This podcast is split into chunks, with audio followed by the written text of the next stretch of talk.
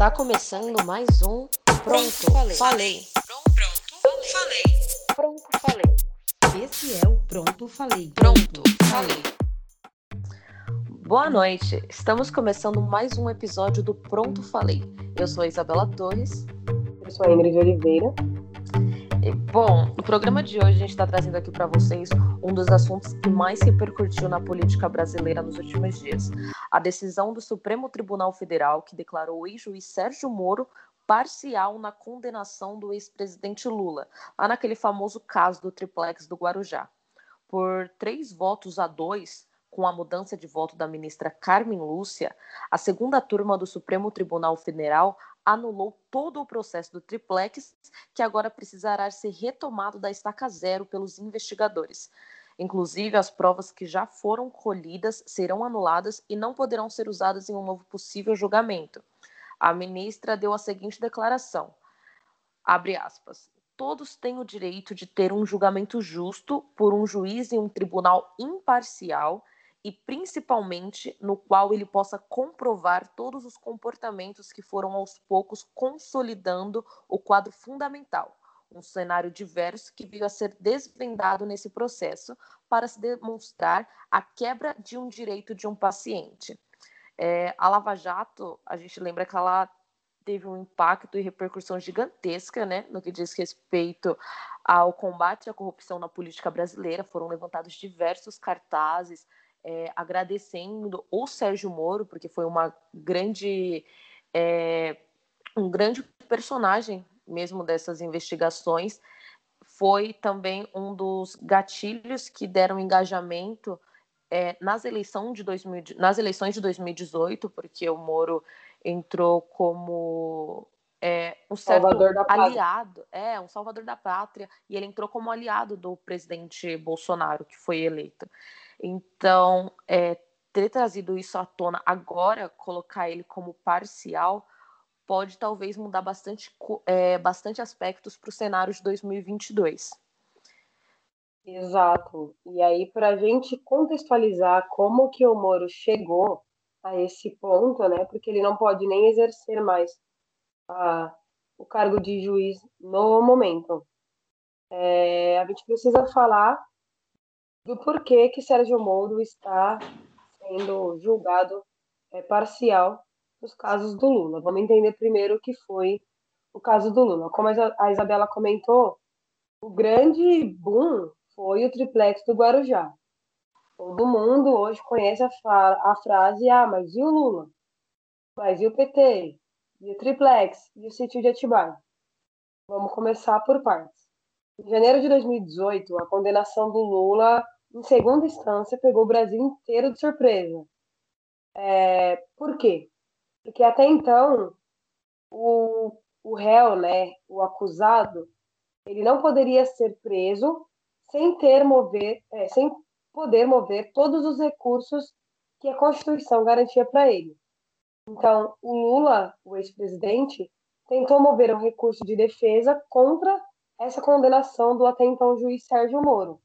Mas ele teve o pedido negado e acabou com a pena ampliada. Ou seja, tentou reduzir a pena, mas acabou se dando mal. Mas a, essa, essa condenação aconteceu em janeiro, mas foi em abril daquele mesmo ano que Lula foi preso pela condenação. Então, no caso do triplex do Guarujá, a Operação Lava Jato era liderada pelo Moro, ele era da 13ª Vara é, Federal de Curitiba. E o ex-presidente Luiz Inácio Lula da Silva ele foi acusado de receber propina da empreiteira da OAS, na forma da reforma de um apartamento. Para quem não sabe, é a propina é um jeito de conseguir um material, um dinheiro ilícito, tentando fazer com que ele fosse ilícito. Então, muito provavelmente, esse dinheiro é, entenderam juízes que era de forma ilegal, que era de corrupção, e julgaram o Lula. E aí ele ficou conhecido como caso do triplex no Guarujá. Então, em julho de 2017, o presidente foi condenado por corrupção passiva e lavagem de dinheiro, com a pena estipulada de nove anos e seis meses de prisão. Em janeiro, como eu havia comentado, essa condenação foi confirmada. No mês seguinte, fevereiro, a defesa do Lula pediu um habeas corpus. O que, que é isso? É uma medida judicial que tem como objetivo proteger a liberdade de locomoção do indivíduo. Porque a defesa do Lula acreditava que era uma prisão política, não era uma prisão comum, era uma prisão política para que o Lula não se candidatasse às eleições de 2018. Entretanto, o Supremo Tribunal Federal ele negou essa medida por unanimidade. Então, todo mundo entendeu que naquele momento é, a prisão de segunda instância estava correta. Até o momento, então, a, a privação de liberdade do Lula, logo após a condenação em segunda instância, ainda é um dos temas muito controversos no cenário político, porque eles entendiam que nem todos os recursos foram esgotados, e isso é um ato inconstitucional. A Constituição Federal garante ao cidadão que ele só pode ser preso após ter recorrido a todos os cenários que ele tem direito. Então, 21 anos depois que o Lula já havia é, sido preso, estava cumprindo a pena pelo caso do Triplex, ele recebe uma nova condenação. Dessa vez, é referente ao sítio de Atibaia, e ele foi julgado pela juíza Gabriela Hardent, que também fazia parte da Operação Lava Jato. O juiz Sérgio Moro ele havia sido afastado do caso por ter sido considerado parcial. Então, a acusação contra o Lula é, fazia parte de uma denúncia maior, referente às propinas pagas pelas é, empresas Odebrecht e AOS. Esse caso da Odebrecht veio uma lista, né, por meio de uma delação, que vários nomes apareceram. Serra, é, Aécio, enfim, muitos, é, Geraldo Alckmin, muitos deles. E ele foi é, realizado no dia 22 de maio de 2017. De acordo com a denúncia, o presidente, o ex-presidente teria recebido parte da propina em forma de reforma no sítio de Atibaia. Só que o sítio ele era propriedade do empresário Fernando Bitar. Fernando Bitar ele é sócio de um dos filhos de Lula. E daí veio a ligação, né? E aquele famoso tweet do Carlos Bolsonaro. Incrível como todo mundo próximo ao Lula ou a família dele é envolvido em corrupção, menos ele. Mas a acusação argumentava que o verdadeiro dono era o Lula e que ele usufruía da propriedade com sua família.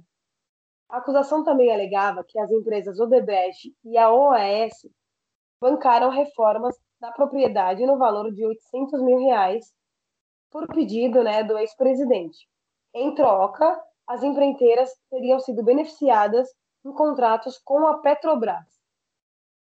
Então, Lula foi julgado pela juíza que substituía o juiz Sérgio Moro e condenou o Lula a mais 12 anos e 11 meses de prisão por corrupção. Em nota né, divulgada naquele dia, a defesa alegou que considerava a condenação mais um ato de perseguição política contra o ex-presidente e anunciou que ia recorrer à decisão. Em, dezembro, em novembro de 2019, então, Lula foi condenado no caso do sítio de Atibaia. Os desembargadores argumentaram é, que a pena da prisão por corrupção e lavagem de dinheiro em 12 anos e mais 17 anos de prisão por conta do triplex do Guarujá. Essa decisão ela ainda tinha um recurso a ser recorrido, mas o Lula voltaria né, para o regime fechado. E aí, contextualizando, após 580 dias detidos em, em Curitiba, o Lula ele foi solto no dia 8 de novembro de 2019 ele foi beneficiado pela decisão do Supremo Tribunal Federal, que derrubava a possibilidade da execução antecipada da pena, ou seja, a prisão em segunda instância. O Supremo Tribunal Federal entendeu que um, um, um cidadão, né, ele não poderia ser julgado nem preso em segunda instância.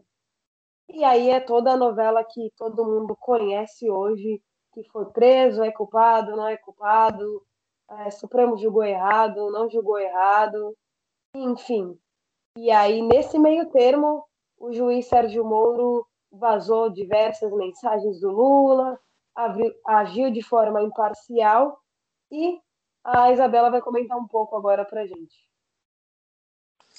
Bom, antes de contextualizar a parte do Moro que diz respeito a todo esse trâmite que a gente está vendo lá desde 2018, é, queria comentar porque eu acho muito irônico o tweet do Carluxo, como chama o pai dele, né, do Carlos, o Carlos Bolsonaro, falando que, ai, muito interessante toda a família do Lula, as pessoas próximas do Lula serem corruptos, menos ele.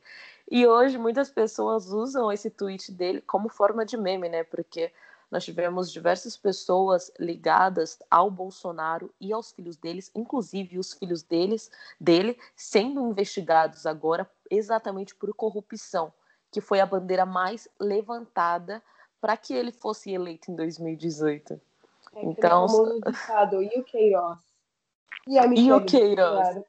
Não, e o próprio Carlos Bolsonaro, até o 04, que é o mais novo, está envolvido em investigação. Ainda é o Bolsonaro.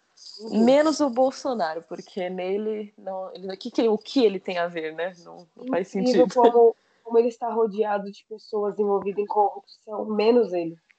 Ele ele está a salvo dessa dessa ladainha toda. É, bom, é, a Ingrid comentou é, por cima como ocorreu todo o trâmite da prisão do Lula até ele estar solto agora, é a prisão que ocorreu lá em 2018, e é exatamente para esse momento que a gente vai voltar, mas agora vendo a parte do que aconteceu com o Moro, o início das investigações que ocasionaram nessa, nesse, nesse julgamento que o segundo que a segunda turma do Supremo Tribunal Federal declarou sobre ele ser parcial é, nas condenações do Lula, né? Se a gente volta para quando esse julgamento foi iniciado, que foi lá no final de 2018, em dezembro, é, eles deram início a essa investigação do ex-juiz, mas logo em seguida o julgamento foi interrompido por um pedido de vista de Mendes, após a Carmen Lúcia e o Faquin terem rejeitado o habeas corpus, que foi do Lula. Eles, eles na verdade, acho que todos os habeas corpus do Lula foram negados, né? Foi por, e foram todos é, antes dele ser condenado mesmo, de ser preso, e foi o que impediu também ele de concorrer às eleições de 2018 contra o Bolsonaro. Porém, em julho de 2019, as acusações contra o Sérgio Moro foram super agravadas após o portal The Intercept Brasil ter revelado os diálogos privados entre ele e o procurador Deltan Dallagnol, chefe da força-tarefa da Lava Jato, em que o Moro adotava condutas ilegais em parceria com o Ministério Público Federal para conseguir provas que incriminavam Lula. É, eu acho que boa parte da galera que escuta a gente deve lembrar dessas investigações paralelas feitas pelo Intercept, porque elas ganharam uma repercussão não só nacional, como mundial, e ela teve um nome de certa forma irônico, né, pela Lava Jato. Essas investigações do The Intercept foram chamadas de Vaza Jato, porque eles, eles conseguiram diversas mensagens que foram compartilhadas pelo aplicativo Telegram, em que pessoas envolvidas com a Lava Jato, juízes, ministros e tudo mais, é, articulavam certas, é, certas ferramentas ilegais para conseguir, de, a qualquer custo, a prisão do Lula. E, na verdade, eles partilhavam de coisas que eram sigilosas. Sim. Então, o procurador compartilhava com o juiz é, em que passo que estava a decisão da casa, coisa Exato. que deve ocorrer no momento. Então, eles trocaram, vamos condenar mesmo, vamos, é, vamos Sim. esse lado. Essa é algo parte... antiético até, né? Sim, essa Parcial. parte da parcialidade do Moro e dos juízes envolvidos, é, depois que teve esse vazamento das mensagens, ficou completamente refutável, porque era óbvio, as mensagens falavam abertamente sobre é, a vontade que eles tinham a todo custo, inclusive fazendo coisas ilícitas, para que a prisão do Lula ocorresse naquela época. E, como eu comentei lá no começo do programa, o voto decisivo para a decisão do STF em relação à parcialidade do Moro foi o da ministra Carmen Lúcia. E um dos motivos para essa, de certa forma, mudança de visão que ela mesma tinha lá em 2018, quando ela negou habeas corpus, foram essas provas que o Intercept apresentou na imprensa. Segundo as falas da própria ministra, alguns dados novos sendo introduzidos para clarear alguns dados que não tinham na compreensão dela, é, deu uma comprovação inicial para que ela fosse para o outro lado, mais ou menos assim, né? Que ela porque ela votou é, a favor da parcialidade do Moro. Ela não chega a citar Vaza Jato, mas foram essas as novas provas apresentadas é, na época em que ela teve essa percepção e que ela fez esses comentários. Ainda de acordo com a Carmen Lúcia, esses dados novos reforçaram o entendimento de que as medidas adotadas por Moro nos processos contra o ex-presidente Lula não foram imparciais para ela, o ex-juiz atuou ilegalmente ao autorizar a interceptação de telefone de advogados do ex-presidente e quando determinou a condução coercitiva do petista em 2016, sem primeiro intimá-lo a depor. É, isso tudo de acordo com a matéria da BBC. Então, além deles trocarem essas mensagens ilegais, houve uma é, interceptação de telefones entre os advogados do Lula e ele. Isso é completamente legal em qualquer situação, em qualquer caso. O juiz não tem acesso ao Ou que o a advogado. Dilma também, né? Sim. É, interceptaram as mensagens do Lula com a ex-presidente uhum. é, Dilma Rousseff. Então, e... o, o problema não é o interceptar, o problema é uhum. vazar as mensagens. Exato, eles vazaram todas as mensagens para engajar as campanhas de 2018. Isso aí o também foi mais surreal ainda. O juiz ele tem autoridade para tal, baseado em provas que ele precisa conseguir, né? Enfim, em todo colegiado de acordo, mas vazar uma conversa privada é, a gente sabe que é crime. Mesmo que crime. ela seja de interesse público hoje, porque o caso ainda não estava concluído. Sim, e, a influ, e vamos contextualizar o que é real aqui. É, o Moro chegou a ser ministro do, do presidente Bolsonaro. Eles tiveram algumas diferenças, ele acabou saindo, mas ele era o ministro de Segurança Pública. E quando essas mensagens foram vazadas pelo Moro, porque ele que conseguiu interceptar esses telefones, é, a gente estava em uma época de campanha. Então, é muito. É, eu vou falar a verdade, estava na cara que era para engajar a, a, a, campanha do adversário. E, e, logo depois ele e ainda ele não tinha sido nomeado como um possível ministro, né? Haviam especulações, mas nada é, afirmado pelo próprio Bolsonaro ou pela campanha dele, falando que o Moro seria o ministro do, do governo dele. Então, quando tudo isso estourou, o Bolsonaro levou as eleições de 2018 e deu Moro como o ministro de Segurança, para os eleitores foi uma grande vitória, porque tinha toda a questão da imagem anticorrupção, o Moro foi o juiz estrela da Lava Jato, prendeu Lula, que teve todo, todas as questões com o triplex do Guarujá, com propina, com o sítio de Atibaia, então isso repercutiu muito entre os brasileiros. E agora a gente tem todo esse cenário em que ele deixou de ser ministro do Bolsonaro, por diferença entre eles e, e tudo mais, e agora ele, é, ele ter todas as condenações que ele deu ao Lula anuladas por parcialidade, causa um grande choque, né? Não, de fato. Além de que a gente pode nomear isso como um presente de Troia, né? Um cavalo de uhum. Troia aí. Você chega lá no ministério, você vê que não é nada daquilo e você decide pular fora. Foi uhum. assim que o Moro entendeu, foi ele deu diversas entrevistas, né, dizendo que estaria saindo por divergência de pensamento, que não era o que ele esperava. Ele, enquanto juiz, sempre afirmou que não pretendia ter cargo político e na primeira oportunidade ele aceitou. Então, até para o mais leigo, né? Acho que o acho que a pior pessoa é aquela que não quer ver, mas até para o mais leigo, até para a pessoa que não acompanha a política afinco, entendeu os interesses em julgar o Lula com antecedência para que Bolsonaro fosse eleito e Sérgio Moro ganhasse um espaço como é, no, no Ministério de Segurança. Então, acho que fica claro para todo mundo, não tem, ah, mas ele foi porque acreditava. Não, não acreditava, não adianta bater o pé, essa não é minha opinião, acho que está desenhado aí, é, acredita quem quer, e a gente viu que ele não tem nem prova suficiente para condenar Lula. Então, se não é uma perseguição política, é o quê?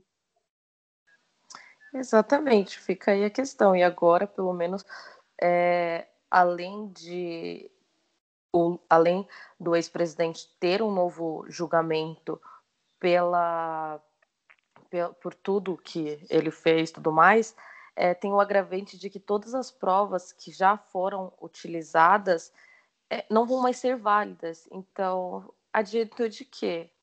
Porque agora, até então, o Lula está elegível para 2022. Ele não pôde concorrer a 2018, mas se a, a condenação dele não ocorrer novamente até lá, ele vai estar elegível para o próximo ano. E acho que isso vai ser um baque gigantesco na política brasileira, em que a gente tem dois polos completamente diferentes e que a gente já viu lá em 2018, quando, é, quando a competição ficou acirrada entre o Bolsonaro e o Haddad. Agora, entre o Bolsonaro e o Lula, é, dá medo de ter uma guerra civil no Brasil, porque as pessoas estão levando política como fanatismo, cegamente. Eu vou é apoiar é esse aqui, né? independentemente do que a pessoa fizer, entendeu? E, e falando né, sobre essa é, suspeição do, do juiz Sérgio Moro e a atual situação do Lula, que eu acho que é o, a projeção para o cenário 2022, a ministra ela, Carmen Lúcia, como a Isabela havia comentado, ela mudou o voto. Então, se antes ela defendia o Moro, dessa vez ela entendeu que ele foi parcial. Em 2018, ela defendia o juiz, que ele não era suspeito nos julgamentos do ex-presidente Lula, e é, junto com Edson Fachin e com o, o juiz é, Marques. Então hoje a gente tem esse cenário: Lula elegível, juiz Sérgio Moro sendo julgado e um cenário caótico e assustador, digamos assim, para 2022. A primeira coisa que Lula fez foi convocar um discurso né, em São Bernardo do Campo, lá na, na sede da metalúrgica que ele trabalhou, e o juiz Sérgio Moro ele se manteve em silêncio. E aí, nos próximos episódios do Pronto Falei, nós vamos trazer uma série com esses desdobramentos. Como fica o cenário, especialistas dizendo que a gente pode esperar do juiz é, Sérgio Moro, do ex-presidente Lula, de como o STF vai se comportar, porque nesse momento a justiça ela parece frágil. A, a, é assim que a gente entende, porque se todo mundo apresentou provas de que o Lula não era suspeito, e mesmo assim o STF decidiu mantê-lo é, na prisão durante 580 dias para hoje, após a eleição do Jair Bolsonaro, é, suspender essa decisão, que tipo de justiça que a gente tem no Brasil? Será que isso é questionável? Será que não é? Será que a gente pode acreditar em todo e qualquer julgamento? E aí a gente cria essa o famoso palmo e circo, né? Porque a gente se diverte com a política do Brasil também.